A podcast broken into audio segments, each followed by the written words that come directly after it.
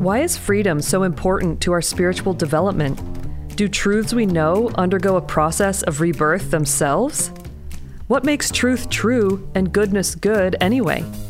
We explore these topics right now in the NCE Spotlight, your home for fresh insights from the ongoing translation of the New Century edition of Swedenborg's theological works.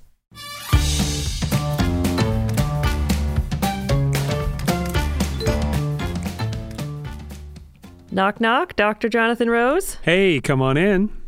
Hey, here you are. You're looking great. Thanks so much for having us. Thank you. You guys look good too. Oh, I love the the the outfit. Your hair looks great. Everything is put together. I know, and there's quite an aura about you today. So now I'm really curious. Like, what have you been reading, Jonathan? Ah. well, yeah, it must be this content. I'm telling you. it's all about the relationship between goodness and truth. Don't know if you've ever heard of those terms when you're reading Swedenborg, but they come up now and then. And As found, they have in this podcast as well. That's right. I, I felt a surge of excitement when you said that because I love getting some specifics about what the heck he's talking about because he's talking about it all the time. So I'm I'm already yep. hooked. It's great. It, I, am I'm, I'm with you because uh, when you find these little tidbits that shed some light. It's like, oh, okay, okay. So I thought these were cool. This first one's number 3158. Deliberation demands an atmosphere of freedom. People realize that engagement and marriage require an atmosphere of freedom, but they don't see very clearly that the introduction and unions of, of goodness and truth does too. This is because the process is not visible to the earthly self, and because it's one that occurs without our reflecting on it. Even so, it is taking place every second that we're being reformed and reborn. When truth is uniting with goodness, we are enjoying a condition of freedom. Whoa. How did that how did that number begin again? Can you read the just the first sentence? Yeah. Deliberation demands an atmosphere of freedom. People realize that engagement and marriage require an atmosphere of freedom, but they don't uh-huh. see very uh-huh. clearly, so on and so forth. Oh my gosh, yes. So, yeah, oh. he takes this sort of marriage analogy to the next level by saying, "Oh, no, there's a there's a freedom and a parlez-vous and a back and forth that goes on and we don't know anything about it, but this is going on every second." That we're being reformed and reborn. Now I'm wanting you to read the last sentence again too, or that last one where you said like goodness and truth something. Yeah, it says um, even so, it's taking place every second that we're being reformed and reborn. When truth is uniting with goodness, yes. we are enjoying a condition of freedom. Whoa! It's never forced. That's interesting to think about it as being a sign of goodness and truth uniting is oh. we're experiencing a condition of freedom. And then also the tra- the definition of our regeneration being that that's uniting goodness and truth. Like, you know, that's what that means. If people have ever wondered what regeneration is, it's actually uniting goodness and truth inside of yourself. Well, it's amazing to think about the coming together of goodness and truth, which nobody knows exactly what that is, but in some instances, it's like a positive emotion coming together with an accurate idea of how reality works, or even some marching instructions on how to behave spiritually. And mm-hmm. I th- would think, oh yeah, you can just kind of say, well, this is how it is. You know, we we here at Swedenborg Foundation, we're always giving out its spiritual advice. Well, you do this, Swedenborg says do that. You think this is how it is. But it seems like Swedenborg is saying here that the joining together of those two things really you could make like a rom com about it.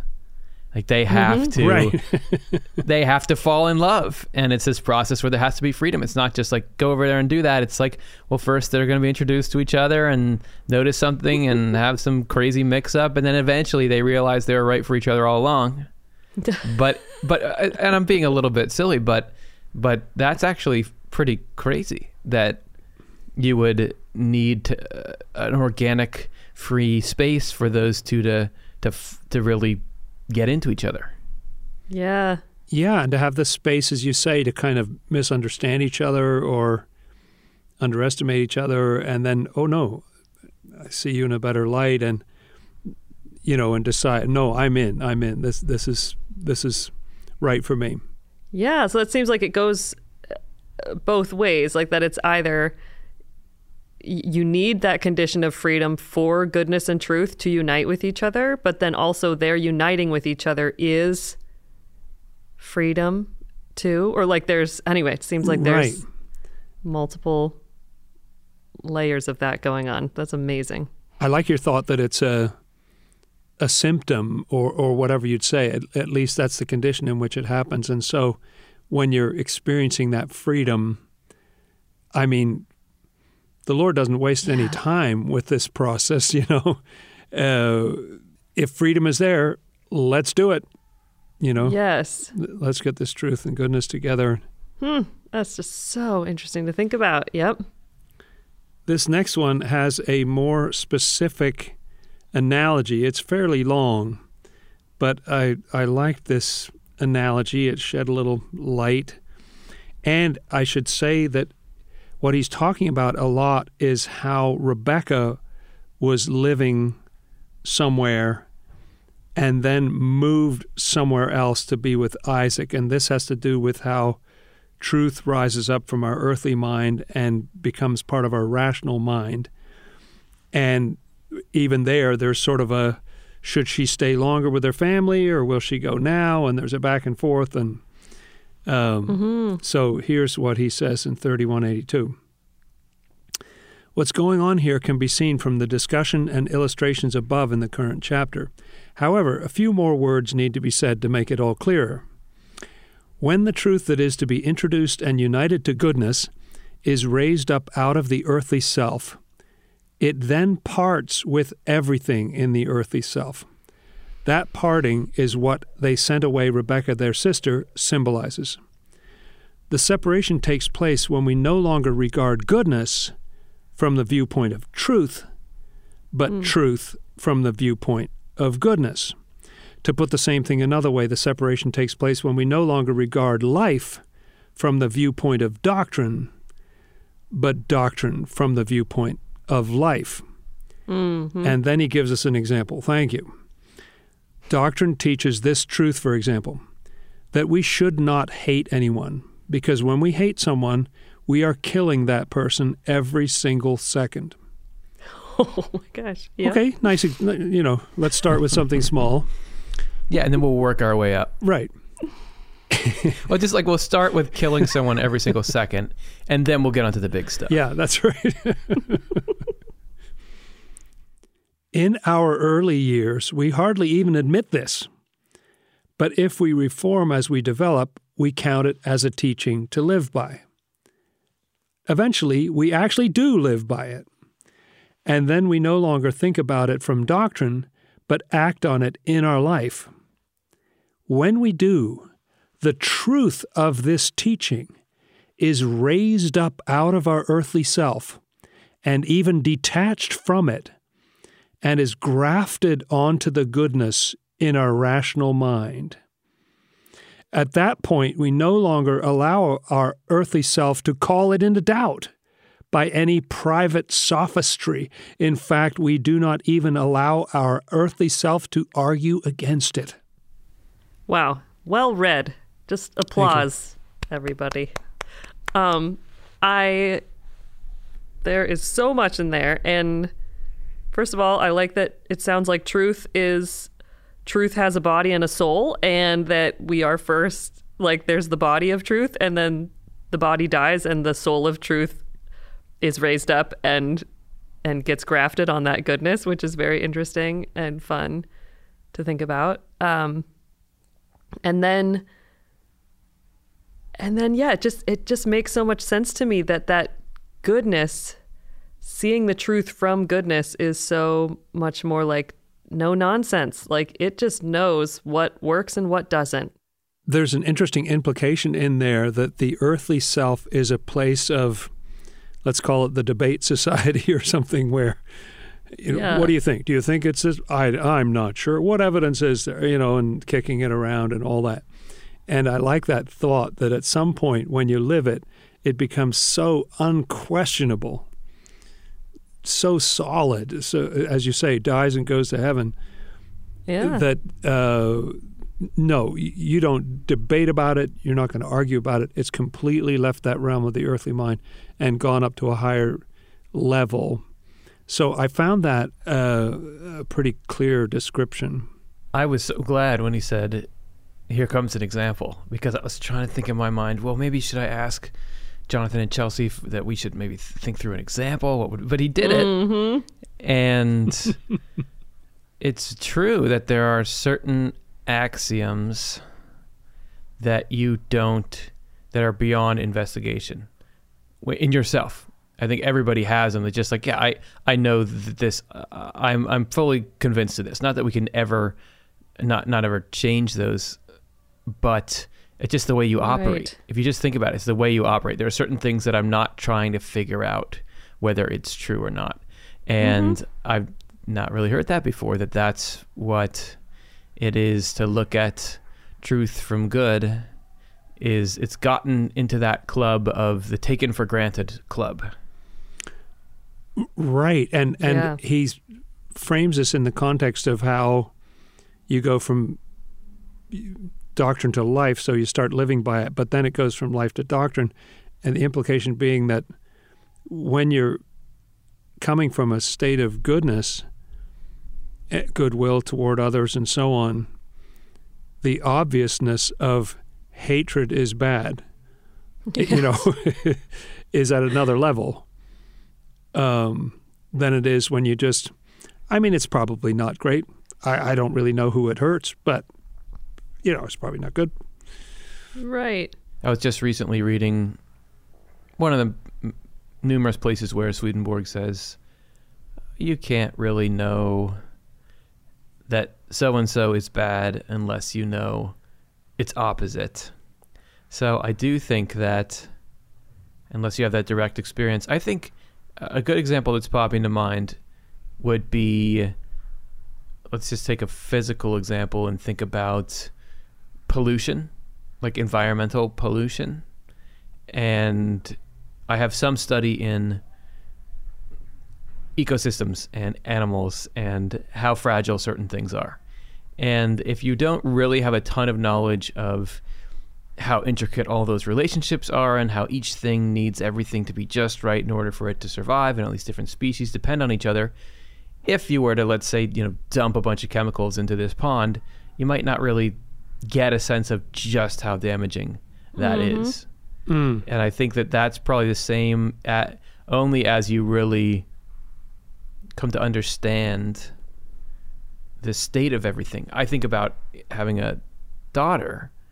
I knew about little kids and I knew that they were you, you should protect them in all kinds of ways, but just understanding really like the little cute innocent way in which she sees the world has really uh, woken me up more to oh yeah th- this you could totally mess that up. Like you you've got to make sure that that stays safe and, and just understanding in a new way just how how cool and fragile it is at the same time. So i think it'd be the same thing about with that hatred stuff. It's like understanding what a terrible thing it is to really hate people because understanding oh it's like people are people and you don't really know where they're coming from but also understanding what that hate does to you yeah okay it just that's pretty great mm. mm-hmm. And this is one of those numbers that does just like beg to be visualized. You know, he's talking about these levels, he's talking about grafting and truth, something being left behind of the truth, and then it comes up and unites to the goodness. Like, I wish you could see what was in my mind right now. It's great. I'll take your word for it Yeah.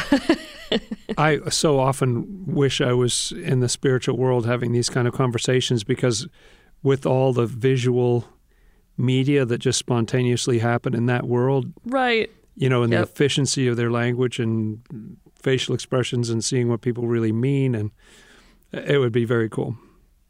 Yep. Our third one does something amazing to me. He actually gets around to saying, I always like the sort of life hack information. Yes. He yes. actually mentions a way of telling whether goodness and truth have become real in yourself or, or not. You know, how real are they? Hmm. Um, and uh, what they say to Rebecca as she's leaving is, Our sister, may you become thousands of myriads. Nice. This symbolizes the way a desire for truth bears fruit to infinity. This can be seen from the symbolism of the sister, Rebecca, as a desire for truth, and from that of may you become thousands of myriads as bearing fruit to infinity. Thousands of myriads here means infinity because the subject is the Lord, in whom absolutely everything is infinite. In people, this is how the matter stands. Goodness does not bear fruit in us, nor does truth multiply until truth and goodness unite in our rational mind. Or, in other words, until we have been reborn.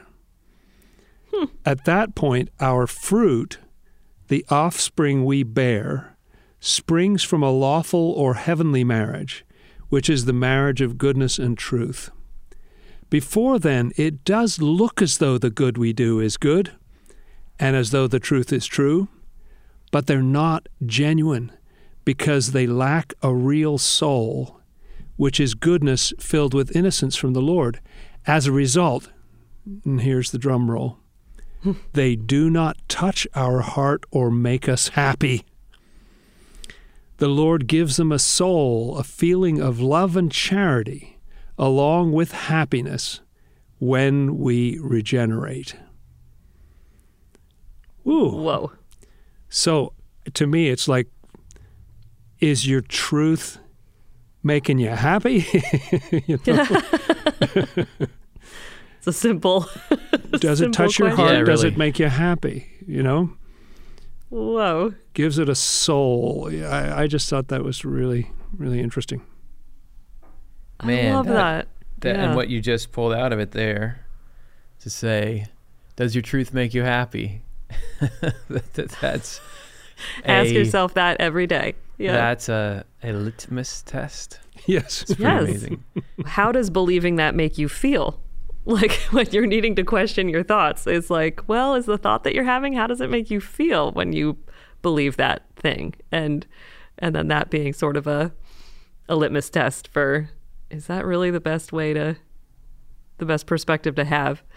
Um that's wild. I was thinking about it was giving me a sense of people how we how our sense of identity evolves over time and that uh, we can be we always feel like we're being ourselves doing something but then when you're further along and you look back on your life and you see the things that you did or the things you accomplished it's like i wonder if you can get a sense of was where where did the soul start coming in? You know like where was that what you're describing start being the active driver of what of what you're doing? And i guess sometimes it's sort of hard because some people they people go a long time without ever being invited to have that opportunity or that consideration like maybe like is your truth making you happy you know like maybe there's another way of being or maybe there's a way to live live with your soul more alive in whatever it is you're doing you know Yeah, that's awesome. I was just thinking about, oh, I think I mentioned it on this podcast maybe thousands of episodes ago, the Valley of Disappointment from the book Atomic Habits, where it's just like a, a little graph, if you can picture it, with one um, line going diagonally up, you know, di- it's forward and up, the same X and Y. And there's another arrow that dips a bit as it's going forward, but then eventually crosses over that first diagonal line. Well, the diagonal line is your expectation. If you say, I'm going to start running and that's going to start making me feel better, or I'm going to start eating differently and I'm going to lose weight. And you have an expectation of how that's going to progress. But most things, and, and particularly, I guess, in habit building, most things actually take longer to kick in than you think they're going to do. Mm-hmm. And so that initial period is called the valley of disappointment, where you feel like this is not working. I've been doing this for a while and it should be doing something for me by now because we don't realize that our expectations are usually above what it does. But then if you stick it out, it actually exceeds your expectations eventually. Hmm. And I think that this number that you brought up, Jonathan, gives a really compelling description of why it can feel forced and even artificial in the early stages of trying to follow spiritual principles. Right. Okay, you have to be nice to people. Uh, okay, I'll eat my vegetables because that's how it's supposed to be. You don't get joy from that initial stuff. I just it's just so cool that he spells it out. That no, it, it's after you go through enough of it, after you build up that habit, and make it part of who you are. There's a, se- a distinct second stage, which is where yeah. it's actually fun, and where it actually d- brings you the peace and happiness and everything that you're looking for in your spiritual path. A philanthropist friend of mine, uh, I don't think he originated the phrase, he may have, but. Um, he would say, "Don't give till it hurts. Give till it feels good." Um, nice. And uh, also implied in this passage is that when that comes to life, it's not just, oh, look, the light turned on. Uh, that's when this amazing fruitfulness yes. of goodness yes. and multiplication of truth. You know the, the, what was the biblical phrase again? May you become thousands of myriads you know? Uh, yeah. like this is one person now but it'll be a whole a whole lot of people in the future. That is so so cool. That's all i got. That's it?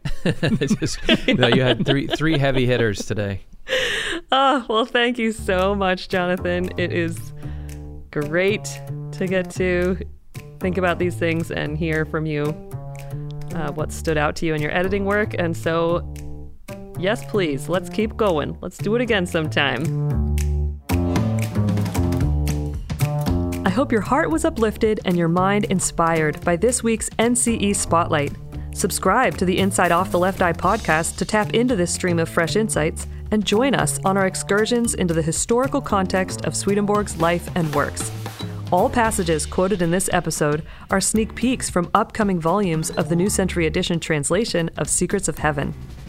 If you've benefited from the work of the Swedenborg Foundation through Off the Left Eye and the New Century Edition, consider supporting us with a donation.